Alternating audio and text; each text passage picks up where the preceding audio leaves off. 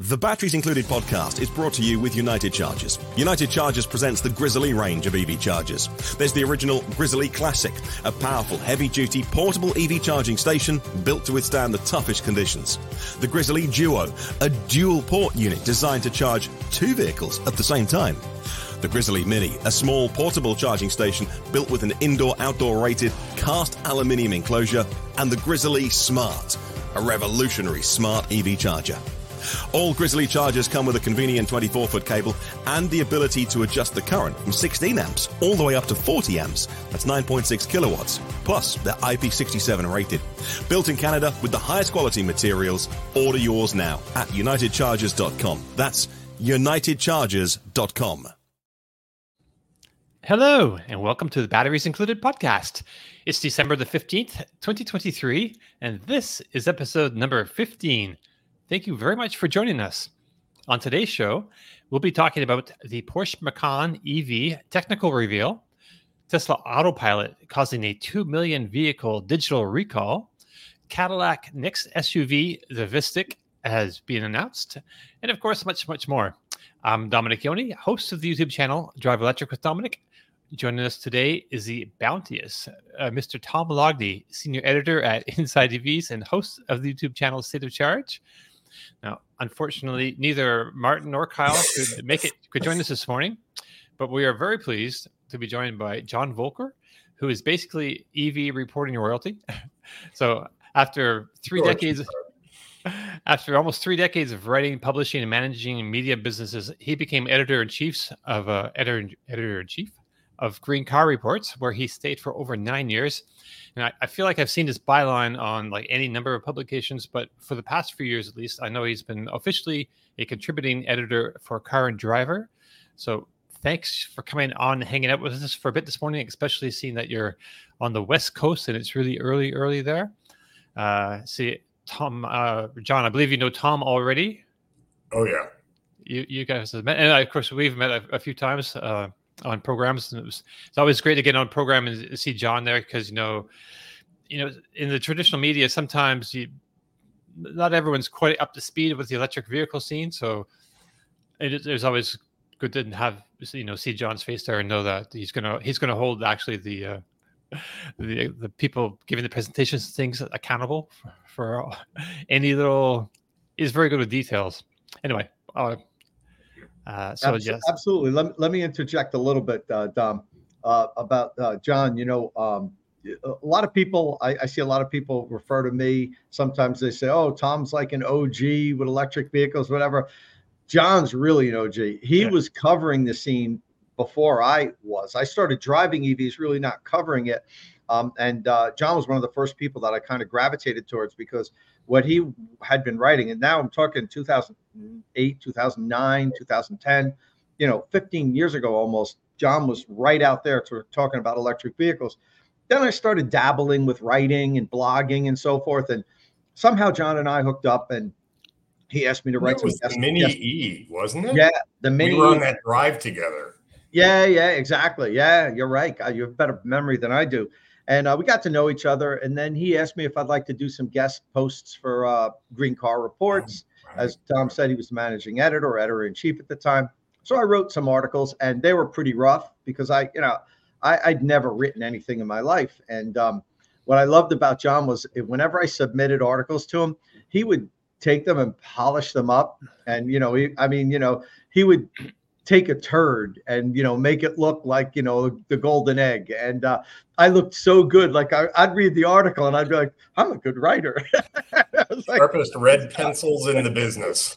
that was not my words if you go read back. So i mean he took the the body of what i wrote but he just made everything flow and you know used uh, you know proper grammar and everything. I learned so much from john and yeah and and uh you know, he's really more so than any of the other journalists I learned from him. One of the things I really learned about from John that, and, and I've said this before on other podcasts, was how integrity. And if John writes something, you can guarantee it's truthful, that he's mm-hmm. researched it, that he has sources. Uh, and th- there's that's going away with journalism. It's unfortunate with so many people. You read things, you see people on YouTube saying things that they're just guessing, and they talk about it like it's fact. And then other people that write things that they kind of think it's true. Well, you know, I remember there was a story years ago that I had some inside information about BMW. I knew it was true. I didn't want to really talk about it, but I talked to John about it a little bit and gave him a little crumb, and he wouldn't run with it unless he can get a second confirmation. And even though he knew me, and I think he knew me to be truthful, mm-hmm. he wouldn't write it unless he had a second person. And there was really almost a, I forget exactly what it was, but there was no one else that could confirm it because I was firsthand and I was there or whatever. But um, and and that taught me a lesson on integrity with, with uh, journalism. And unfortunately, a lot of that's going away these days. But if if if you if you read something that John wrote, uh, you can take it to the bank, and uh, that's one of the things that I totally respect about this guy. You're you are both very kind. I'm slightly embarrassed here. You can see the redness. Um, moving uh, along. Thank you very much. It's okay. Uh, so before we get too deep into this, I should ask John, uh, what are you driving nowadays? By the way, I know you're a fan of classic Morris and other British yeah. cars, but I suspect you're probably not a Jaguar I-Pace owner. Um, I actually, so the Jaguar I-Pace is one of my favorite EVs to drive. Okay, that's a separate question from whether I would ever actually own one. Right. Um, I love borrowing one. Let's put it that way. Right. Um, no, at the moment, I'm still driving. So I live outside Woodstock, New York, um, mm-hmm. part of the time, and I'm still driving the official car of Woodstock, New York, which is a 2000 Subaru Outback. It is now properly broken in with 150,000 miles, and um, we will probably drive it until something really expensive breaks, and then replace it with an EV. Um, okay. I get asked a lot so, what EV do you drive? And the answer right. is usually, well, all of them, but right. for a week at a time. So, I guess um, you're going to have an EV9 soon, EV9 too soon. Yeah, speaking actually, I was I was lucky enough to be able to drive the EV9 earlier this year on the Hyundai Proving Grounds. Oh, nice. Um, but this is actually I get to do it on my usual road circuit, interstates, mountain roads, the whole bit. And nice, um, yeah from what I've seen so far, it's a very impressive vehicle. Um, I have always been a fan of Hyundai Kia's approach to EVs. Clearly, it is a very aggressive company. It's what it, it's said that Toyota is not scared of GM. Toyota is not scared of Volkswagen Group. No, Toyota no. is scared of Hyundai Kia. If you look at how fast they've grown, mm-hmm. how good their cars get, and how much they improve in every generation, and they're being aggressive in EVs and bringing them into every segment. So I'm looking forward to having the EV9 for three days, the EV9, and taking it on my usual routes. Right. Someone was saying in the comments earlier this morning, uh, just before we started, that the uh, it's already in showrooms, and uh, so I, I, guess people can go out there and maybe uh, get their own test drives right now. That's a super exciting vehicle for me. Actually, I'm thinking about. i I also heard that the Chevy Blazer EV is also in some stores, so I think after the store after the show, I might just take a, a run down our dealership row here. Like most towns that have all the dealerships oh. along one street, we have that kind of situation here. I'm in Tallahassee, Florida, and uh, yeah, so I'm kind of thinking maybe I should do a little audit of the stores. The Blazer EV is fascinating to me because mm. obviously GM has been struggling through a year of extremely painful attempts to get its Ultium battery production up and running. My understanding, and correct me if you guys have different information, because GM is a closed book at this point. They don't want to talk about any of this. Right. Um, my understanding is that the cell factory in Ohio is now cranking out acceptable volumes of usable cells. Right. Their problem was the module stuffers. And I was told by one source, I have not been able to confirm it. So take this in that light. But I was told by one source on the inside that they hired one of their usual tier one suppliers to build module stuffers, which they had never actually built before. Oh. And battery components, assemblies, and the rest of it are very specialized. And apparently, this company just could not build the machines to the levels of precision, volume, etc. And they have been for most of the year stuffing battery modules by hand, which is Ooh. insane. Yeah. And so I I have a local dealer who actually has sold a lot of EVs, highest EV sales in the region, whatever their region is. And they were going to get their Blazer EV no, the first week of November. And I keep talking to the guy, and he's like, "Well, it's still on indefinite hold. So if you get into one, I want to know." Okay, I mean, I think our so our local Facebook sustainability uh, EV uh, group. Mm we have here in Tallahassee. Someone posted that they saw one at the dealership here yes, yesterday, the day before. So I, I think, I just you know, there could be a mistake, but you know, I'm, I'm going to go in and double check. Go confirm it, Don. yeah, yeah, yeah. I get... what about you? Do you have them in Jersey, Tom? Not yet. I haven't seen anything yet. Um, I, I, although I haven't been trolling the Chevy dealerships, but nobody's said anything to me about it yet, and I'll probably hear about it pretty quickly once they're available. I'm pretty, you know, I know I know a lot of people. I even know a lot of people that work at the dealerships around here. I've trained a lot of them when I did the PlugShare. So, um, uh, but uh, it's it's worth a phone call. I, I I could actually give one of the guys I know a call and say, hey, do you know of any dealers that have? And he could look it up online and tell me if there's any uh, in inventory around here. So I, I definitely want to check it out when it, when it's uh, when it's here.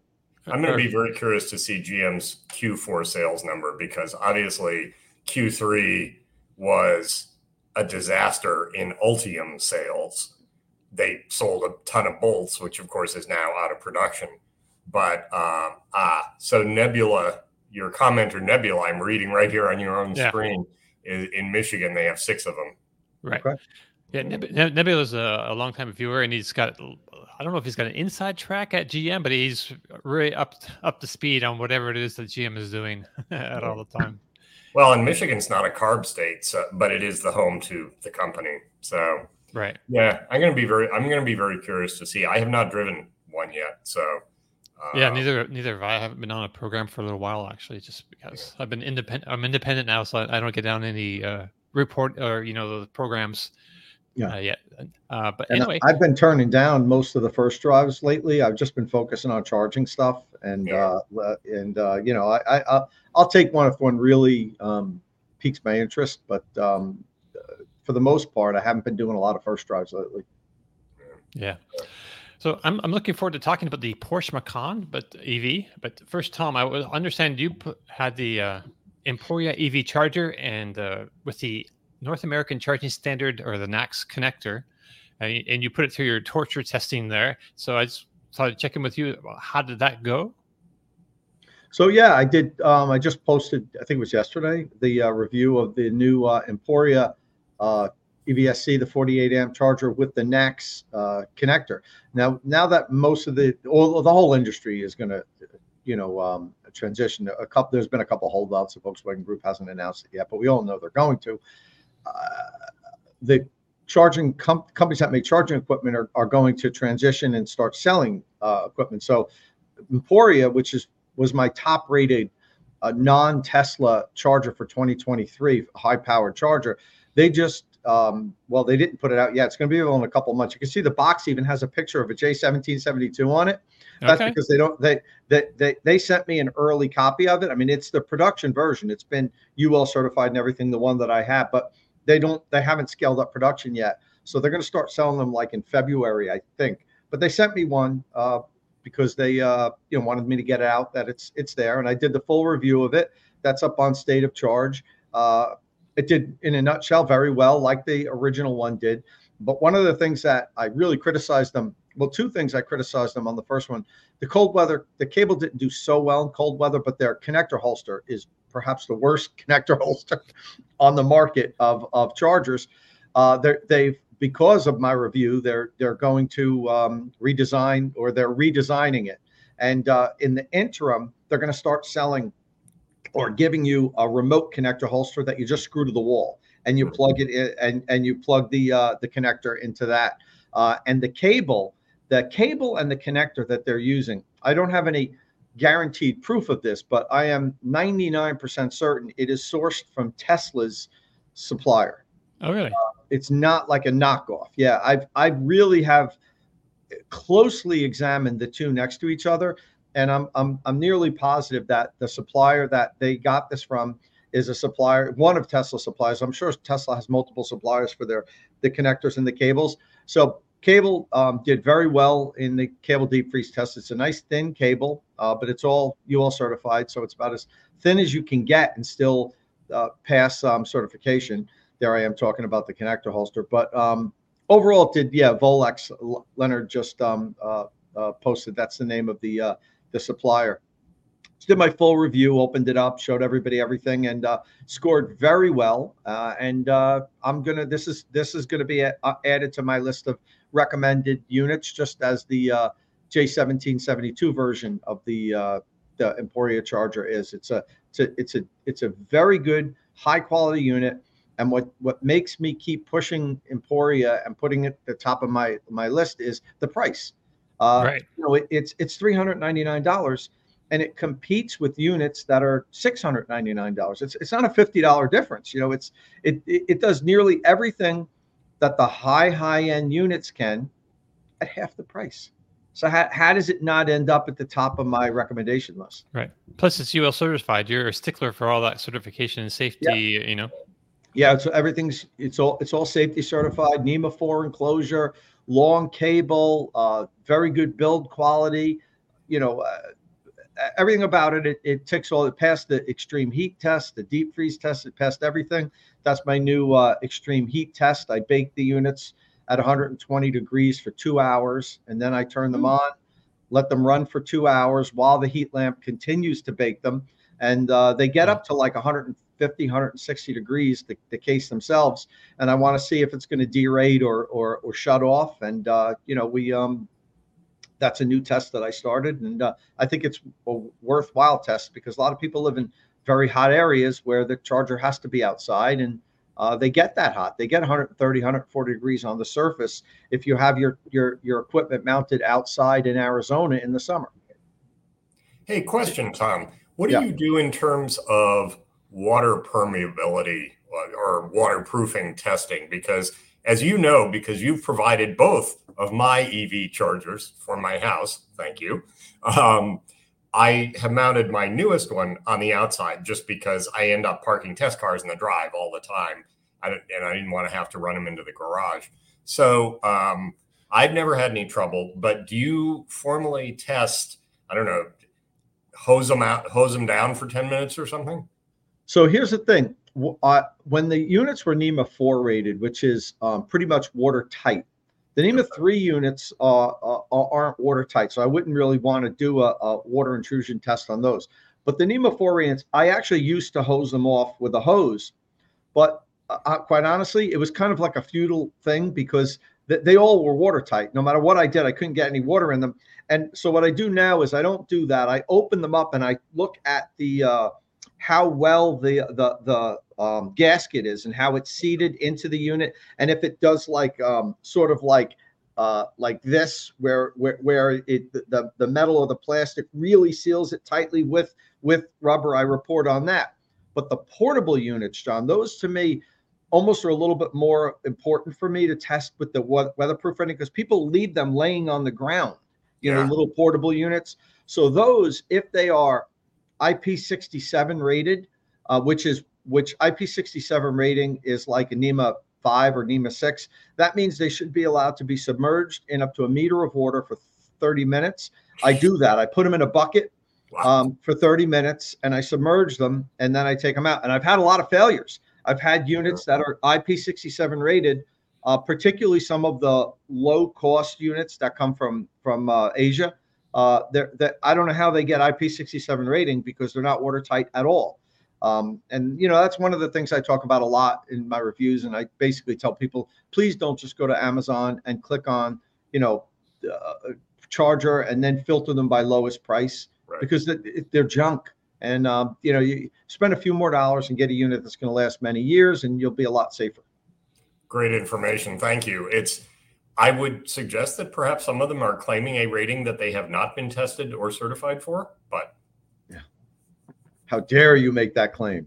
I, yeah, damn I've John, I have it so bad where you go to some uh, Amazon charger, some of the the new companies, the companies you never heard of, and they have like UL stamped all over the the the the, the ad, right? But if you really drill down, they're not saying the unit is UL certified. Hmm. They said the cable that we used on the on on the unit is UL certified. That's nice. But, but they stamp that UL everywhere. And people don't really real, realize it. I did a a, a, a shock flow charger recently, and um, they have everything says safety, safety, safety, safety certified, safety certified, but they don't mention any governing body that safety certified it. Uh, you know, and then they have like an FCC stamp on it, like in a lot of people look at that. Oh, that's you know safety certified. That's not safety certification. FCC. yeah. Right. Right. Right. Yeah. Know, right. Well, that yes. that I think I think FCC um, certified means like the radiation it emits or something, or right, like the right, radio waves. You know, like it doesn't interfere. Calls it radio interference. Or something. Yeah, radio interference. But people don't realize that. You know, when they see they go to a site and they see safety certified and they see FCC stamped, like, oh well, this thing, you know, they must they wouldn't be allowed to sell it if it's not safe. if it's not safe. So anyway. I, am uh, uh, surprised we don't have any comments of people complaining when I go over when I go off on my tangent about safety. People are like, "All right, Tom, we've heard this before. Move on."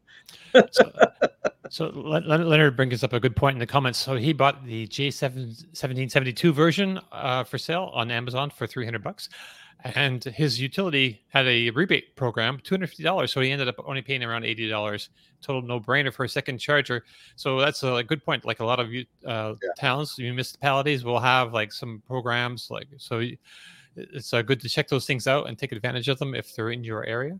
Absolutely. And when I do my reviews, a lot of times I get comments. People complain. They're like, "Tom, why didn't you note that this is available for a, a utility discount or something?"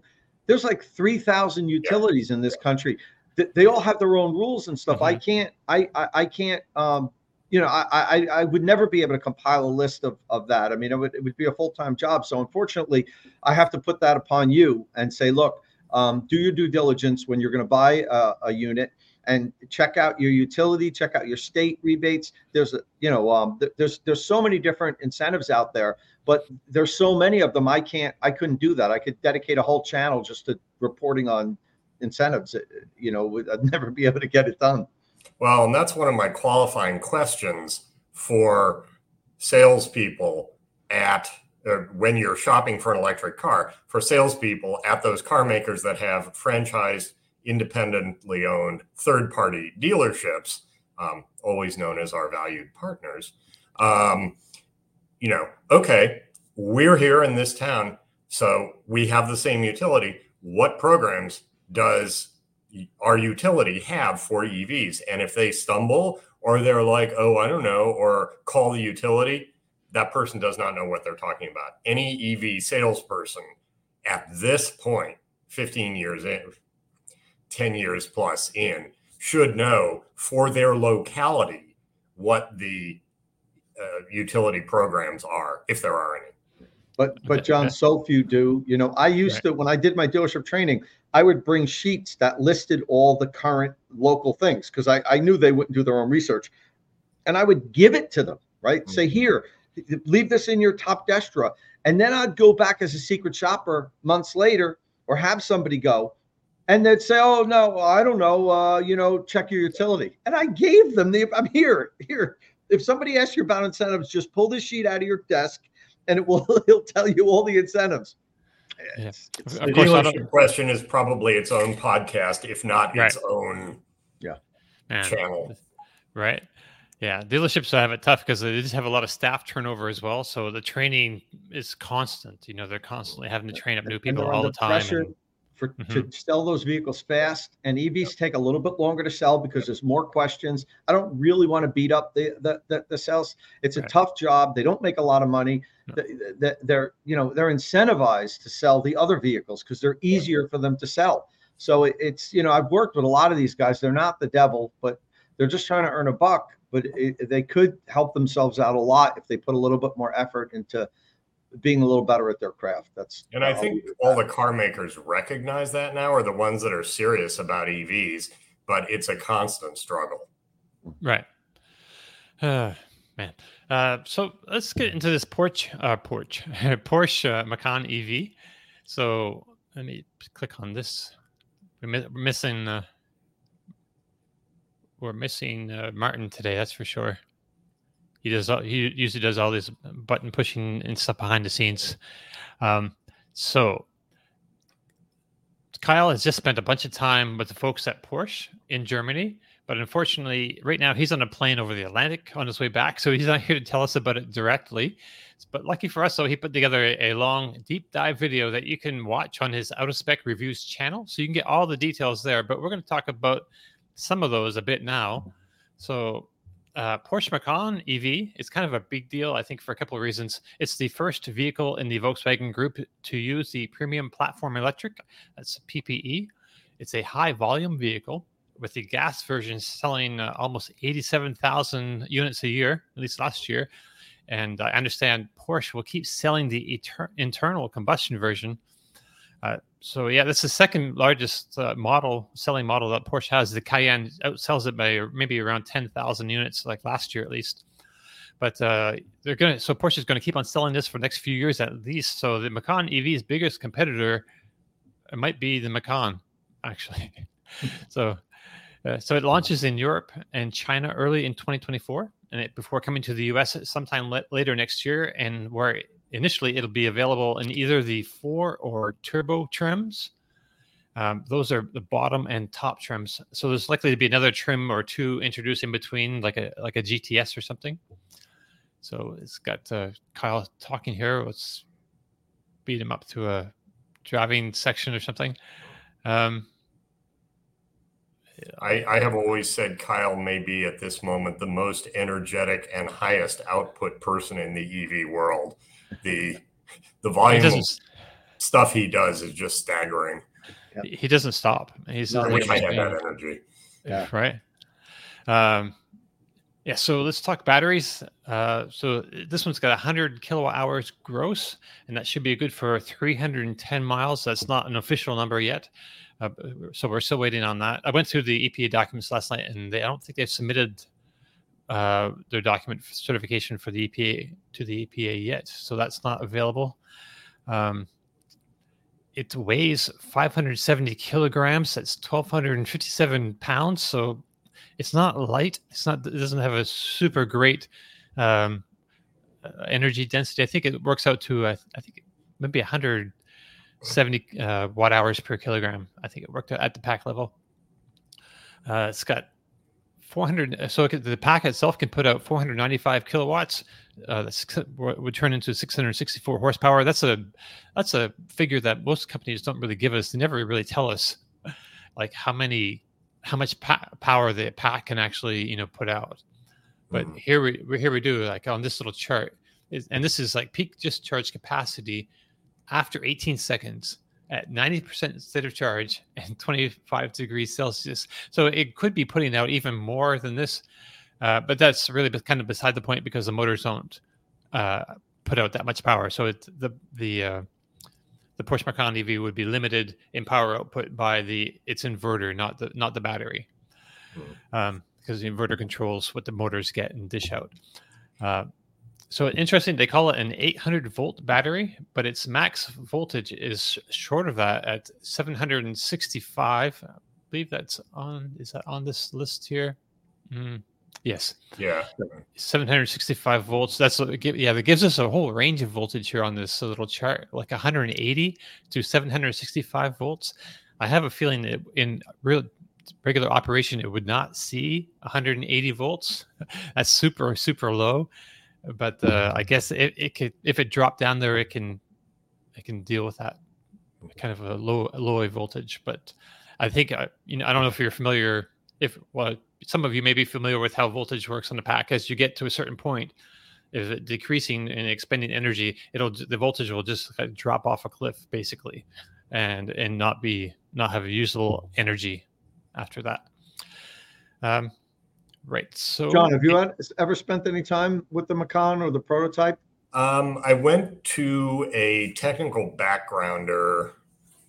Boy, trying to remember now. Within the last year or so, um, they they did an early backgrounder with releasing a limited subset of this information, um, when it became clear that this vehicle was going to be significantly delayed, they had originally intended to have this on the market by now. I mean, end of right. 2023.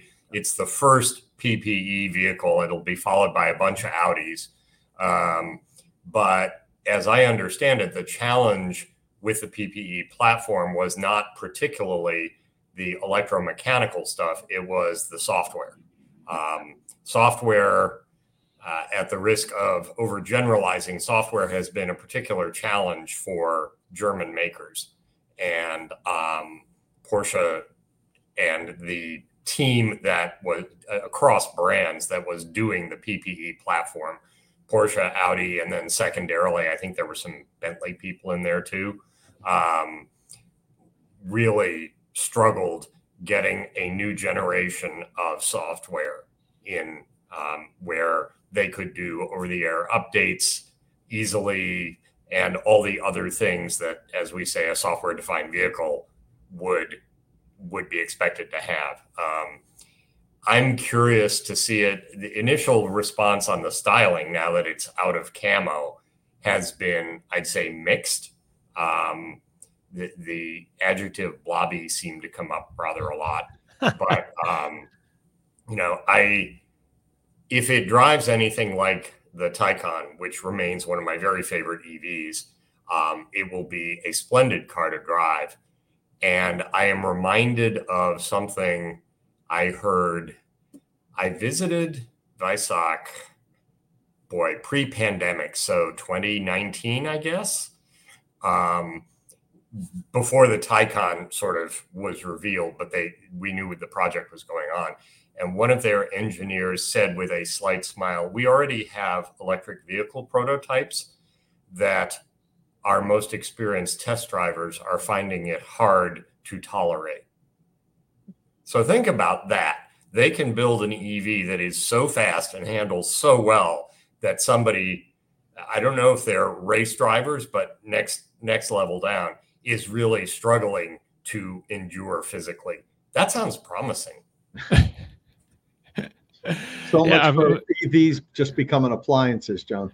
Oh yeah, right, right. Yeah, we have some we have some footage of uh, from inside the car. Uh, they drove Kyle around the track a few times, around mm-hmm. a few laps of the track, and and uh, yeah, you have. We'll, we'll, show you the footage in a, in a minute. But the driver is like he's just talking and having a conversation, like he's at the office, you know. But in the meantime, is the car is like sideways on the track, left, mm-hmm. switching directions. Uh, yeah, it's it's it's pretty crazy stuff. Uh, so it looks like it. Uh, it looks like it's going to be a fun car to drive. So charging wise, though, it charges from 10 to 80 percent in about 22 minutes at around 24 degrees Celsius, 75 degrees Fahrenheit. So it's slower to 80% than Hyundai's eGMP platform cars, but it has a bigger battery. So that kind of makes yeah, sense. Yeah. Right. Right. So peak power is said to be 270 kilowatts, uh, similar to the Taycan. Taycan. Yeah. Uh, and the charging time is similar to the Taycan too. Right. I think the Taycan was 22 minutes also to, to 80%. Right. But the Taycan right. also has a lot smaller battery. So not a lot this, smaller. It's uh, smaller, but not a lot. smaller. I think it's like sixty something. Well, there, aren't there two batteries for the Taycan? There are yeah, the, actually. Yeah, yeah. The, performance Porsche's, battery. Porsche has said pretty consistently they think 100 kilowatt hours is about the right maximum yeah. for what they do for the kind of car. Porsche obviously doesn't build Hummer competitors, nor should they. But um, Nobody they said we think we're going to max it out at 100 kilowatt hours, and we will get more and more range over time as energy density improves. Um, and this follows right down that path with somewhat faster charging um, for a larger for a pack of the same size and um, greater range. Right. The says the uh, the pack in the Taycan is 79.2 to 93.4 kilowatt hour. So one okay. of them is right up one of them is right up there with uh, the 100 kilowatt hour. And that's 100 kilowatt hours gross in the in the Macan EV as well. So it could be like the 93. It could very much similar to the the top Taycan spec. Okay. But yeah. they say that they told the uh, Kyle at least that it would uh, the Macan will hold the 270 uh, power uh, char- charging power uh, longer than the Taycan will. So I guess we'll, we'll need to see in practice. And but you know, Porsche generally over promises or under promises, over over delivers. So I'm I'm not really too worried about the, the charging performance. I think it's like the Taycan's like one of the best ones out there, really. And so I expect the Macan will be similar, very similar. I should I should point out on the Taycan introductory drive, um, Porsche is one of only two makers that scheduled a charging stop in their drive route. Everybody else is sort of no, you get the car at 99% and right. bring it back at 30, but oh no, you know, and I know Tom has taken side excursions on test drives specifically to go charge the car. Um, but uh, Porsche, even at the very beginning, was sort of nope, take the Taycan here. We have staff there. We have you know things to eat while you wait naturally, right. and charge the car. And, and, and that John, was impressive. It's funny. I've talked to Porsche about that specific thing and, and how happy I was. And I've done other drives with with um, with Porsche, and that where they eliminated the the charging stop. And I asked them directly why that that's the best thing, and their response was the journalists don't want to do it. Yeah. They they they, they want to spend their time driving the car and learning about the car. They don't want to stop and have to figure out how to use it. And if it's in another country, like it was on, and I was on that drive that you're talking about. That was the Copenhagen to um um oh God, where in Germany uh drive the first drive, right? That you're talking about the one that they had the truck. I was actually talking about the, the one on the Angeles Crest Highway. Oh, okay, no, then yeah, no, different, different, yeah. different. Um, so they did both of them. That's good. Yeah, and uh, uh, but I remember Calvin in particular. I talked to him mm-hmm. about this a lot, and he said he said I, I can't get the journalists to want to stop and charge the cars, and it's such a part of the ownership experience. They should experience that and be able to re- report on it.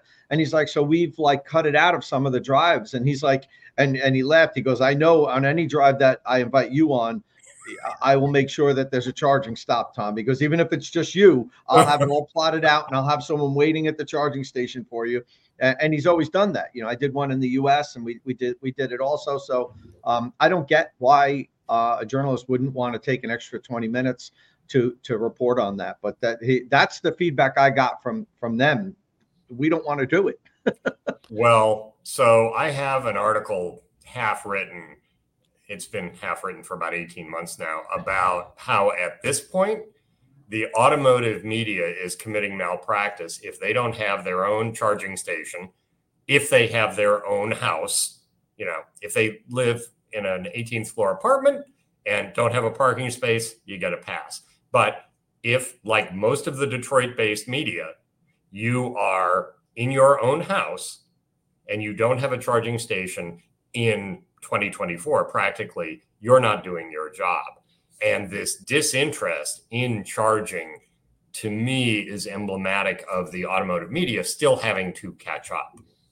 Right. Absolutely. And john if you, if you have any friends in the media that don't have one and you give them a hard time about it and they say i don't want to spend the money tell them you have a friend that will send them one for free.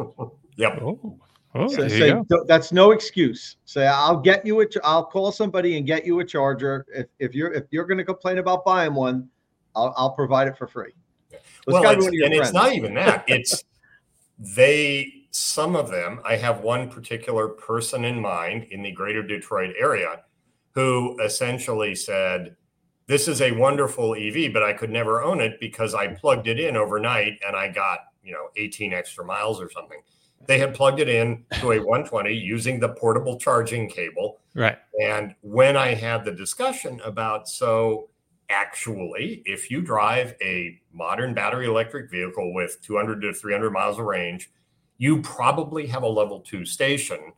And they're like, well, yeah, but I'd have to rewire. I'm not going to do that.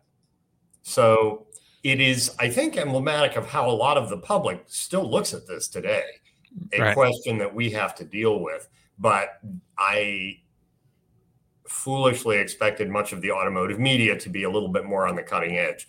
They love the cars and the performance, but the rest of the ecosystem is still a very weak point. Yeah. Well, John, we are with EVs. I, I know a lot of people, and a lot of people here watching us here are electric vehicle enthusiasts. So it, it doesn't it, they don't feel like it's such a burden to maybe get a, a, a unit installed. But the thing about for the general public, the one thing about electric vehicles that I think is a, is a real pain point is we're forcing people to change their habits. It's not so much that it's it's electric; it's a different fuel. Mm. We we have this habit of refueling our vehicles that maybe we don't like going to a gas station and paying the money, but it's easy and we understand it. We've been doing it our whole life. Now you get an EV, and I'm asking you to change your habits. Mm. And even if it's subconscious, it, that bothers people that in order to get this new thing, I have to alter the way I live. Mm-hmm. And and I know it's not a big thing, but it is. You know, it's you've got to change your wiring in your house every day when you get out of your car. You have to grab this plug and plug it in. Now it's all real easy stuff, but I think subliminally, people are are it's they're feeling anxious over their life has to change, and change I, is hard. I would I would agree that the perception of how it will change yeah. is definitely an anxiety point which is why and i think we've agreed we've talked about this before getting someone to live with an ev for a three day weekend or a week they suddenly get it. You know it's not it's not it'll take you 12 hours to charge it'll take you five seconds to charge and five seconds to unplug. Um, and if you do it with your cell phone this is exactly the same thing and you can make those cases and people can understand it intellectually, but they have to have the experience, I think, of living with it in order to get it on a sub, on a core level. So it's a non-trivial problem, and I think thus far I have not seen a lot of great stuff from the uh, existing automakers in that in that uh, that area. I'm looking no, at. I agree. Uh, GM, GM's trying with EV Live though. Yeah. They could do better, but they're, they're putting forth an effort, John. At least they're doing more than a lot of the other companies. They're providing a a, a, a, a two way live uh, you know session where you can ask all your questions and and um and you know if you have any issues uh, about it and uh, uh, you know of course it could be improved and they can integrate it to dealerships better. But um, I, I, I got to give GM a little bit of credit for for for making an effort to to tackle this charging, uh, the, the, to removing the mystery out of charging. Right. So just to get back to the Taycan a bit, back, and, to the Macan, and, and Macan, yeah. I say Taycan, uh, but and, and, charging. I just want to mention too that the uh, this will charge pretty normally at 400 volt stations besides this, despite being like a higher voltage vehicle 765 volts peak uh, it will split itself in half basically the volt the pack will so it'll give it'll be like half of whatever voltage uh, it could be. So it'll that, that's the problem with uh, 800 volt cars now. If you go to like a tesla uh, magic dock or something that's 400 it's a 400 volt system and you have an 800 volt car it's charges really slowly because it, you know it needs the car needs to have like a booster on it uh, to help with uh, convert I guess convert the voltage and it, it, can only take in I don't know I don't know if cars are getting like 40 and 50 kilowatts charging uh, power so it makes my understanding though is that the NACS standard when they start having what's effectively version 4 of superchargers out there right. that it switches from high amp low volt to high volt low amp. Um, yep. Right. The, and that allows 800 volt cars to charge properly. Right. Because I believe the Cybertruck is 800 volts too, right? Uh, I don't know the answer to that. I think I've heard that, but. I'm pretty sure. Um, but yeah, right now I think the version four is so the version four superchargers being installed now, but they're not set up with the uh, I think they're using the version three cabinet still, but they're not giving it the full thousand volts yet. Mm-hmm. But we expect that to happen. Right? It's yeah. going to be. I'm not sure what the uh, final output number is going to be, but I expect to see. I don't 750 kilowatts. Does that sound like too much, uh, Tom? Uh, I actually was dumb. Uh, I was looking up something on the side. I wasn't listening to your oh, last sure, sentence. Sure. Nope, I'm nope, sorry. no, no I do that. It happens to me all the time, actually. what, what, what, are you talking about? Charging at 700? Uh, yeah. Um, the, the, new Tesla what? standard. Um, oh. I, I've seen a lot of sloppy reporting because there seems to be this assumption that okay, everybody's going to get the Tesla connector and everything will be copacetic. And it's actually a new version of the Tesla charging system, V4. I think of it just because we've gone through V's one, two, and three. Right. But it has different electrical characteristics. And I think the plug and socket are slightly different, although I can't tell you how. You might know more since you've tested that charger, Tom. No, um, you the which charger are we talking about? The one I just tested now? Yeah, yeah. yeah if that has a NACS connector as opposed to the existing yeah. Tesla connector, my understanding was that yeah. it's slightly different. Uh, well, um, the the physical connector, I haven't opened it up, is exactly okay. the same. Okay. The, the physical connector is no different uh, than than the physical connector I have on my Tesla wall connector. But yes, what you're saying is yes, there there uh, and I don't and I don't know. I, I don't want to say something. I have some thoughts on it, but I, I, I don't want to say it without and and then be wrong. I think it's it's more um, it, it's going to be more software than than actual physical hardware difference. Mm-hmm. But um, let let's wait till it um, it it we we we understand. That's one of the problems with Tesla. You get so it's so impossible. It's not impossible. It's extremely difficult to to get in touch with the, somebody at the company and say, look, can you explain this to me? Mm-hmm. Now, the, I'll I will qualify that with saying lately in the last month or two, I've actually made some headway with that and have people in their charging in their charging department that have been open to discussing things with me. Hmm. Um, and uh, which I which is like incredibly enlightening. And I've actually sent some questions recently about what we're talking about Mm-hmm. And I did get a response of, okay, let me let me look into this and and we'll get back to you.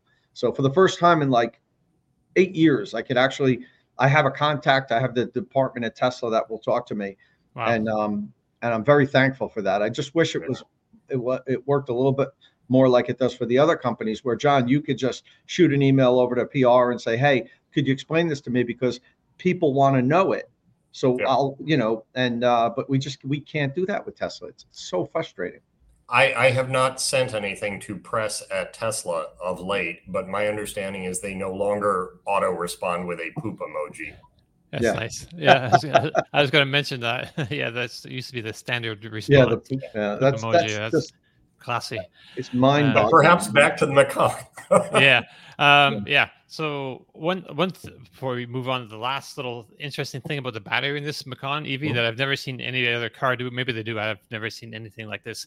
It uh, has a self discharge function. So if you if you leave it at a high state of charge for more than 90 hours, that's three days and 18 hours.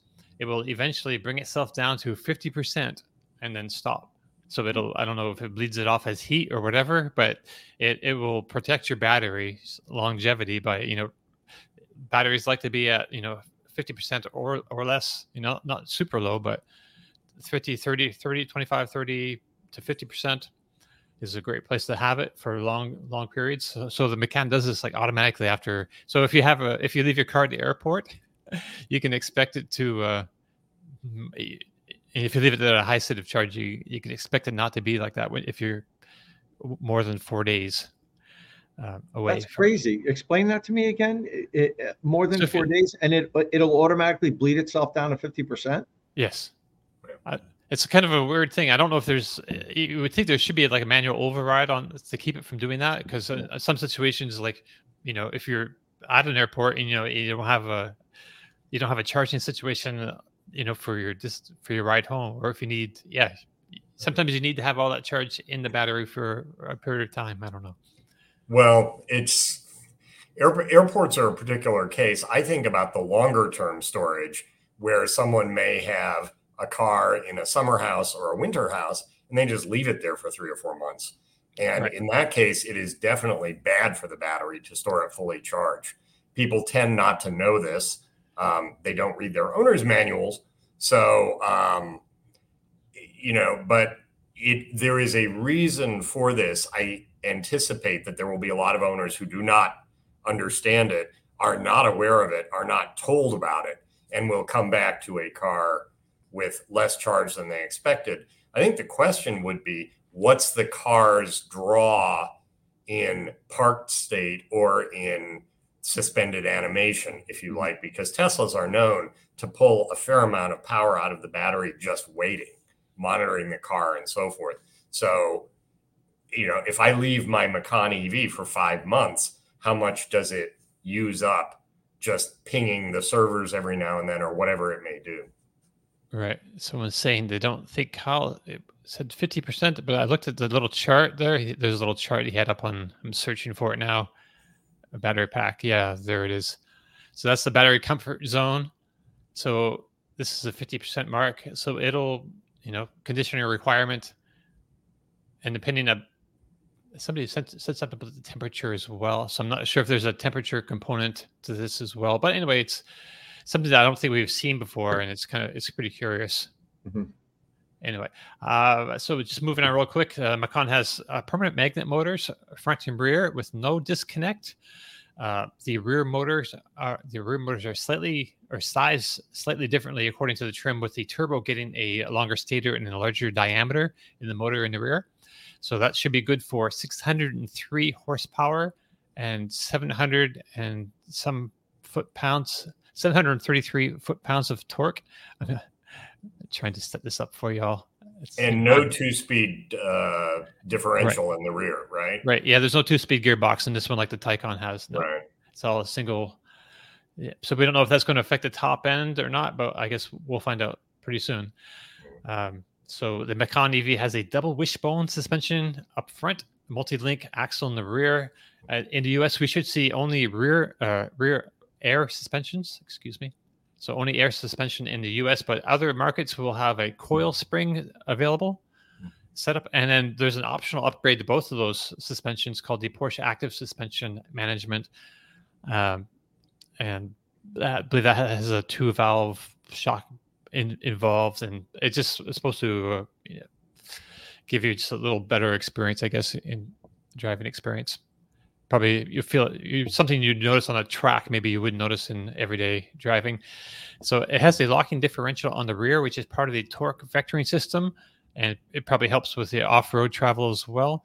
I believe they took these off-road uh, this little demonstration did some water fording so it can you know take i'm not sure if it can go as deep as the I-Pace but uh, it can handle some water. Uh, for those nine owners who actually ever take it off-road right exactly Yeah, this is right. So it has a standard rear wheel steering too on the turbo trim. I imagine that will be an option on on the uh, on the four as well, but we'll have to see, I guess.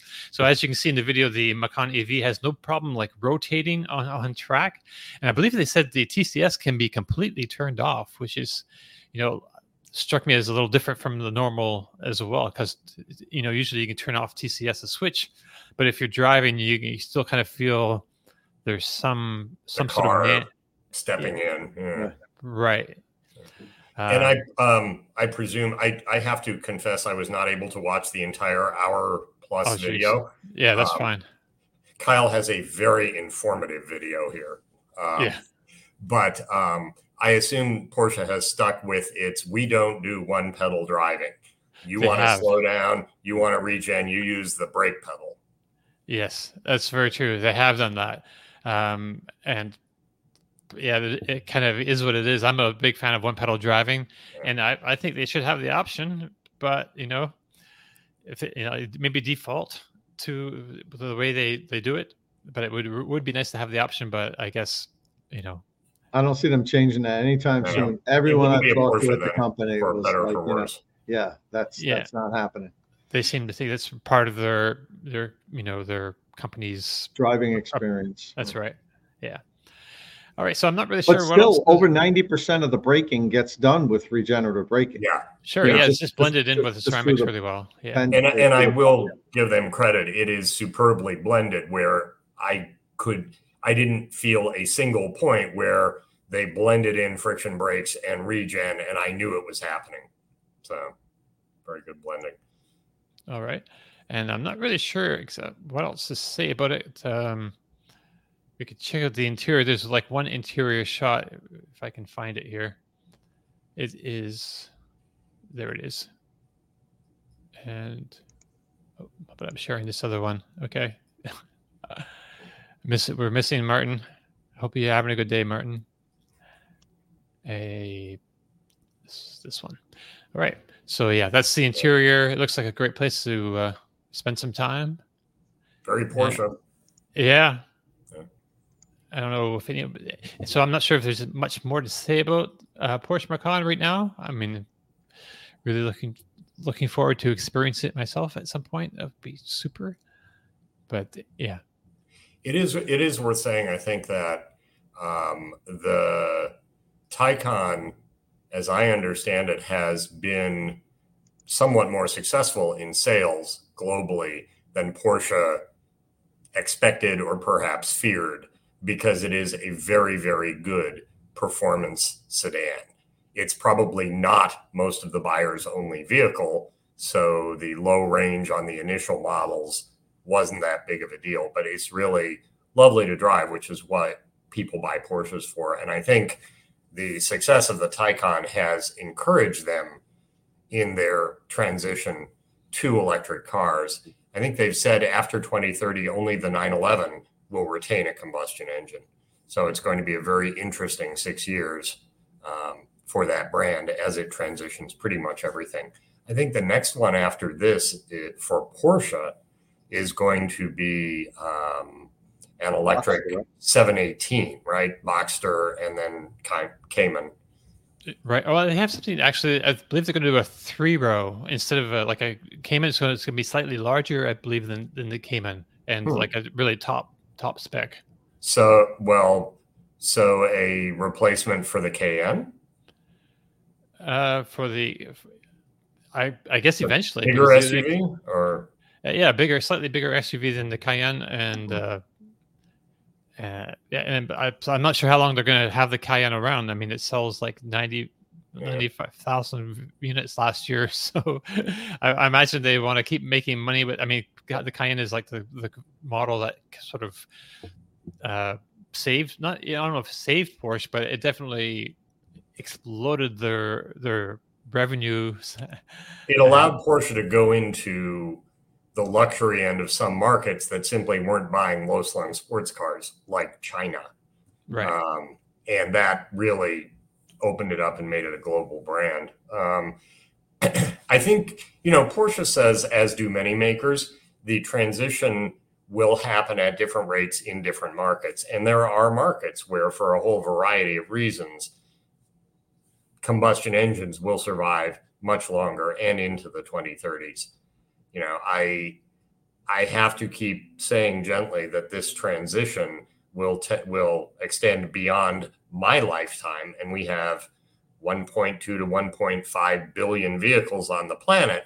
To transition the bulk of them to electric is a decades long process. Even if every new car sold in XYZ region is going to be zero emission by 2030 or 2035 or whatever the number is. Right. All right. See if we can get this thing to cooperate with us. Um, is that coming up like it's supposed to? Are we seeing? No, it's a black screen. Not working. Huh. Yeah, I'm not sure what's up with that. Uh, okay, I'll find another way of doing it. I'm trying to trying to show you the new Cadillac. So yesterday was that? I believe it, was it just yesterday? I don't know. The yesterday morning. Wow. So with zero fanfare, Cadillac introduced yesterday the Vistiq uh, to the world. It's a, a short press release follow, appeared on the site with two photos. Basically, yep. all we all we know is it's, it's a three row SUV that will sit between the Lyriq and the Escalade IQ. John, there's not really a whole lot to go on here. Um, we're supposed to get all the details, I guess, somewhere sometime next year. But judging by what you see, or what what we'll see in a moment when, I, when I get up on the screen, uh, and what we know about Cadillac or what you know about Cadillac, what do you think its chances are in a world with the likes of a uh, Rivian R1S and the Lucid Gravity, Volvo EX90, even the Kia EV9, which can be spec'd higher than Cadillac's base price on this? Mm. Well, I think the challenge for Cadillac right now is GM's production problems with Ultium. I said earlier on in the show, we'll see what the Q4 numbers are. GM was supposed to be selling tens of thousands a month of EVs by the end of this year, um, and they are clearly not doing it. Yep, there's the uh, there's the Vistiq, one of two photos, um, right? Beautifully yeah. composed in Photoshop or whatever you use these days. Um, but the the challenge really, Cadillac has said it will be all electric by 2030. It is GM's luxury brand, and to be fair, the new electric Cadillac show where Cadillac has been focusing. Some of their most recent round of combustion engine vehicles are just not that impressive. Um, but you know, the sedans are wonderful performance sedans, but nobody goes to Cadillac to buy a BMW substitute, and I think they've figured that out. So um, the new electric Cadillacs are going to hit all of the segments that their gasoline vehicles hit now. We do have the Lyriq out there as a two row mid sized SUV. This will be a larger mid sized SUV, similar to their current XT6 with three right. rows. But we've also seen the Escalade IQ, which is the equivalent of the big honking body on frame um, current Escalade. And that's built on a Silverado EV slash Hummer EV uh, platform, right. which means it's gigantic, really, really heavy, and mm-hmm. has a ton of room inside. Um, so Cadillac will have entries in all of these points. There's the other one below the Lyriq whose name I'm forgetting at this moment. That's essentially about the uh, size of a Blazer EV. What's it called? Optiq. Optiq. Thank you. Yeah. Yes. All of them ending in Q. Right. Um, Optiq. Yeah. But here's the problem Cadillac has now announced five electric vehicles. Mm-hmm. The Celestiq, their $300,000 ultra luxury sedan, right. which is quite frankly aimed as much at China as it is at us. Sure. Um, the Escalade IQ moving down the range, now mm-hmm. the Vistiq, Lyriq's in production, and then they have the Optiq, right? That's five cars. Only one of them is in production. And so far, the sales numbers have been very, very low. I sure. guess I question at what point throwing pictures out there of a car that won't be available for 18 months, um, especially if it's number five and numbers two, three, and four still aren't on the market. At what point this becomes just sort of noise level and reinforces the cynicism about GM's attempts to put EVs out in high volume. So, waiting for Q4 sales, and I look forward to driving some of these the Lyriq was interesting to drive. Have you driven a Lyriq, Tom? Yeah, yeah. What did you think on, of it? On multiple occasions. Yeah. Um, well, I liked how uh, uh, quiet the cabin was. I mm-hmm. enjoyed. Mm-hmm. I thought it was a uh, a pleasant, uh, a, a, pleasant environment for a long road trip. Mm. Okay, it um, definitely focused more. I thought on um, on comfort and ride than let's say um, the, the sporty driving characteristics. It mm-hmm. felt a little sloppy to me, um, but uh, I, I wasn't driving it that way. I was driving it like I thought most Cadillac owners would drive it. Um, I did a bunch of range tests. It did very well with the range tests. Um, I just thought the uh, overall quality of materials they used um, should have been upped a little bit for a Cadillac. It, it, it, almost looked great, but then when you sat down and started touching and playing with everything, it felt like it was a little uh, a, a, step lower than the quality I would expect for a Cadillac. Um, mm-hmm. But it was, you know, the, they are they were trying to keep the price down on on on that model at least. I would hope that the Escalade um, and this uh, the Optiq are going to um, have a little bit better premium fit and finish. But driving wise, I thought it was a comfortable, quiet um, environment that I enjoyed driving it. Mm. What struck me was that it didn't particularly say electric vehicle. A lot of the vehicles out there, certainly Teslas, but some of the other ones, give you varieties of that rapid off the line acceleration yeah. that electric motors can provide. What struck me about the Lyriq was it was seemed almost throttled down to mm-hmm. mimic the acceleration of a gasoline vehicle, but much quieter, smoother, and without the shifting steps that the gasoline vehicle will provide.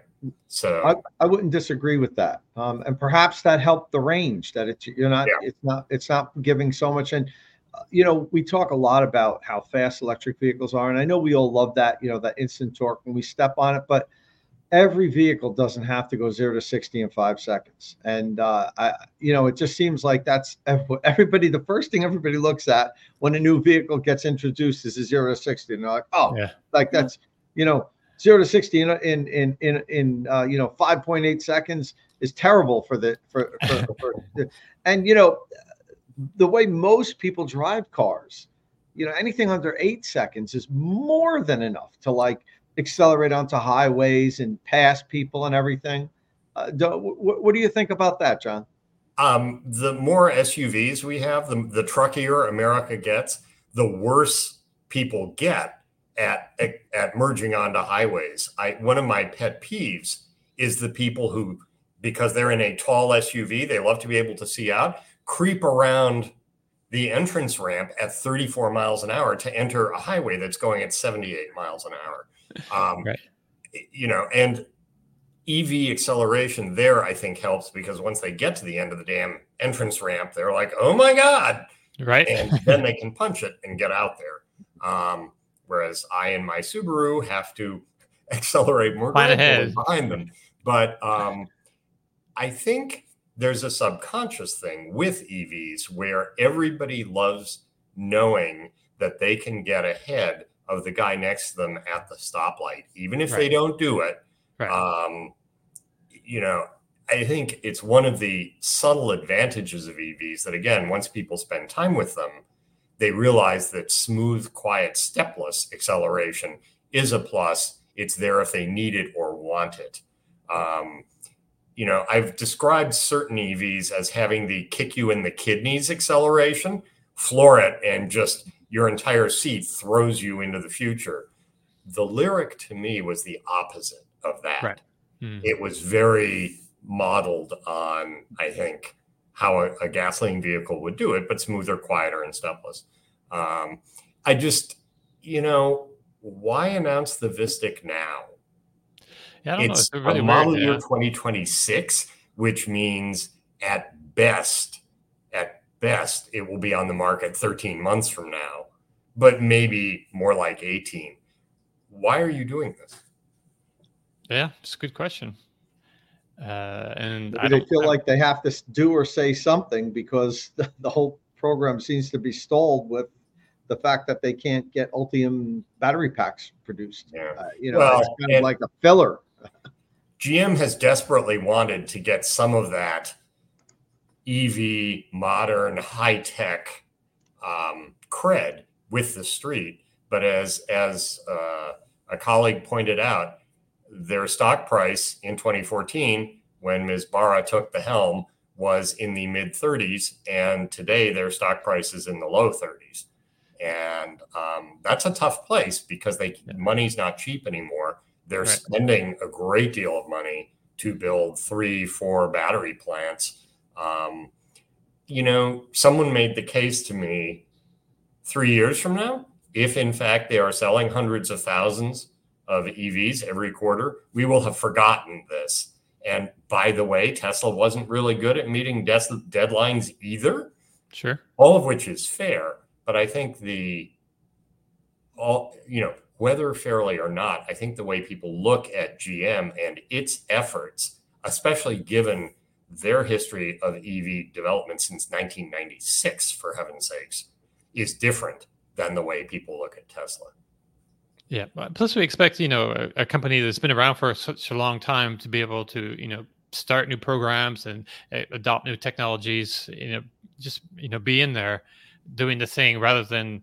But instead, we've seen we've seen the uh, you know the legacy automakers be eclipsed in some, in some areas at least by by these automotive startups like you know lucid maybe not super successful financially yet but they're like tech is like years right. ahead of of what other automakers legacy automakers are doing and yeah. it's just yeah I'm, I'm a huge lucid fan i love the cars i consider okay. a lucid air a superb way to knock out 800 miles in a day presuming the charging station works right um, and uh, I just spent a little. Well, I spent three hours with their uh, Gravity SUV, which is on the inside.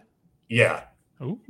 Um, it has a very clever design um, they have pulled every trick in the book to make it look like an SUV, whereas in fact it has, I'm going to use a word that will make everybody cringe, it has close to minivan room inside.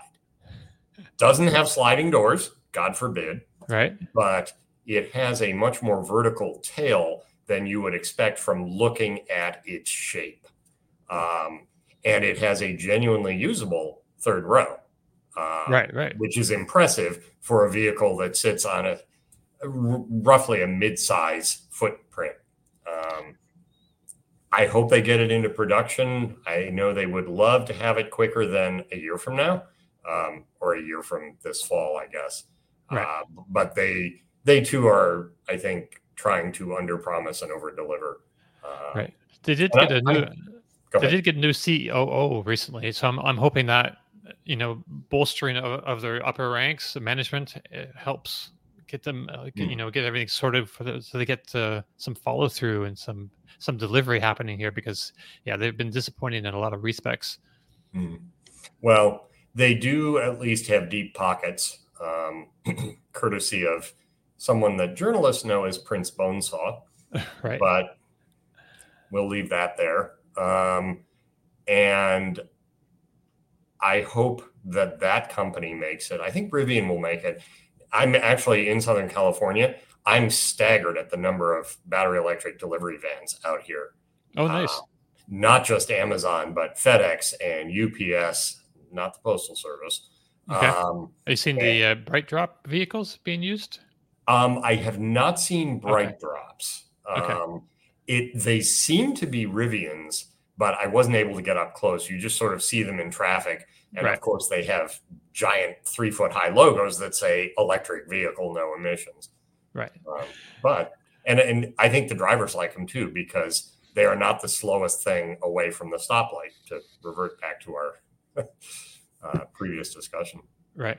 Uh, so we just kind of we don't have too much time left. We have to cut it a little short today. So we need to talk about this uh, Tesla situation. Uh, so this week, every Tesla ever sold in the US is the subject of a digital recall. So that's a, a recall. I'm calling it that because it's a recall that doesn't require a service visit, but is fixed via an over the air update. But it's still, you know, a recall. I think it's something, an issue that needs to be tracked, officially tracked and uh, addressed. Uh, so, according to the NHTSA site, the issue is in certain circumstances when autosteer is engaged, the prominence and scope of the feature's controls may not be sufficient to prevent driver misuse of the SAE Level 2 Advanced Driver Assist- Assistance feature. So, autopilot is a they call it refer to it as a an advanced driver assistance feature. So I have a Model 3, uh, so it's affected by this recall, and I wasn't really sure what aspect of autopilot needed improving uh, when I, I, saw the news, and I just, you know, trying to figure it out on my own without doing a whole lot of crawling th- through uh, this, the internet. But it seemed to me that the eye monitoring by the camera was a weak link in my car, so I, I, I had to. Uh, this is funny. I had, I had to take some cat pee to the vet so uh, I had an errand to run. I know. TMI. right? That's the first time I've heard that during an interview. Carry on. right. Uh, same. Uh, anyway, so I had to run this errand. So it was an opportunity to try out my, uh, see how functional like the camera monitoring is in, in my car. It's a 2018 rear-wheel drive uh, Tesla Model 3 long range. So yeah, I made the little trip. I shut off FSD beta and activated the autopilot, so auto steer was happening. So when no cars were coming, I, I covered my eyes with my hand, uh, so the camera couldn't see them. Uh, nothing happened, so it's kind of disconcerting. So I covered up, you know, the the the, uh, the whole actual camera my, as well, and just hit that. It's like my video there. I should be jumping in the car any moment. Um, yeah, we're looking at the screen, turning off autopilot. Yeah, and then just going down the road. And it did push the update. Uh, so I didn't get the update yet myself. Oh, okay. So waiting. There's a there's supposed to be so there's a, a holiday update coming, uh, with uh, for Teslas, with uh, some actually some interesting new features I'm I'm pretty excited about. we'll see if they're actually rolled out like we expect before we go on too much about them. But in, that package, software package, is supposed to also give us a bit of an update. Uh, so Tesla says the update will include enhanced controls and alerts to ensure drivers maintain continuous driving responsibility. Um, visual alerts on the screen will be more prominent. Uh, these new improved improved alerts can be seen uh, they say in the photo above. Uh, moving, so autopilot alert is going to move from the, near the bottom of the screen to the top. So that should help. Uh, cars will get a single pull auto steer option. So right now, auto steer can be engaged by pressing twice uh, down on the lever, uh, but there will be an option rolled out so you can do it with just a single pull right now a single pull gives you cruise control which you know I, I, like the way it works now so i'm not really sure how that improves things but that's what they're doing. Additional checks during auto steer engagement are going to happen as well especially during driving outside of controlled access highways and approaching traffic controls so like traffic lights. Uh, but that all remains to be confirmed whether it's going to maybe because it could be that it might not let you even activate autopilot in some on some roads. This is really the concern when you look at the universe of advanced driver assistance programs, and I stress driver assistance. Mm-hmm. Um, most of them, and the ones that are more advanced than Tesla, which are the the hands-off programs, which are most notably GM Super Cruise, um, those are only active on uh, very finely mapped, limited access highways. You know, no cross streets with stoplights, exit and entrance ramps, and so forth. There's a, you know, essentially interstates if you want to boil it right down. And one of the concerns, I think, over the Tesla autopilot system has been that people are using it in places that it was not necessarily designed for including sets of circumstances, cross traffic or angled streets or all the rest, that it may not respond as adeptly to. And that's really what this NHTSA update is about. I expect there will be more as they dig uh, more strongly into Tesla and its records. Tesla is on record as saying it disagrees with NHTSA's findings but it's going to push this update. One of the interesting things that I saw is that, in fact, um, if people continue to try to use autopilot in areas it's not designed for, apparently Tesla will switch off autopilot for a while eh, to underscore the point that it's not just for use everywhere. Right. But it's uh, it's uh it only suspends it temporarily. So after a few mm-hmm. days, I believe, if you get so many strikes, if you like let uh, if you don't.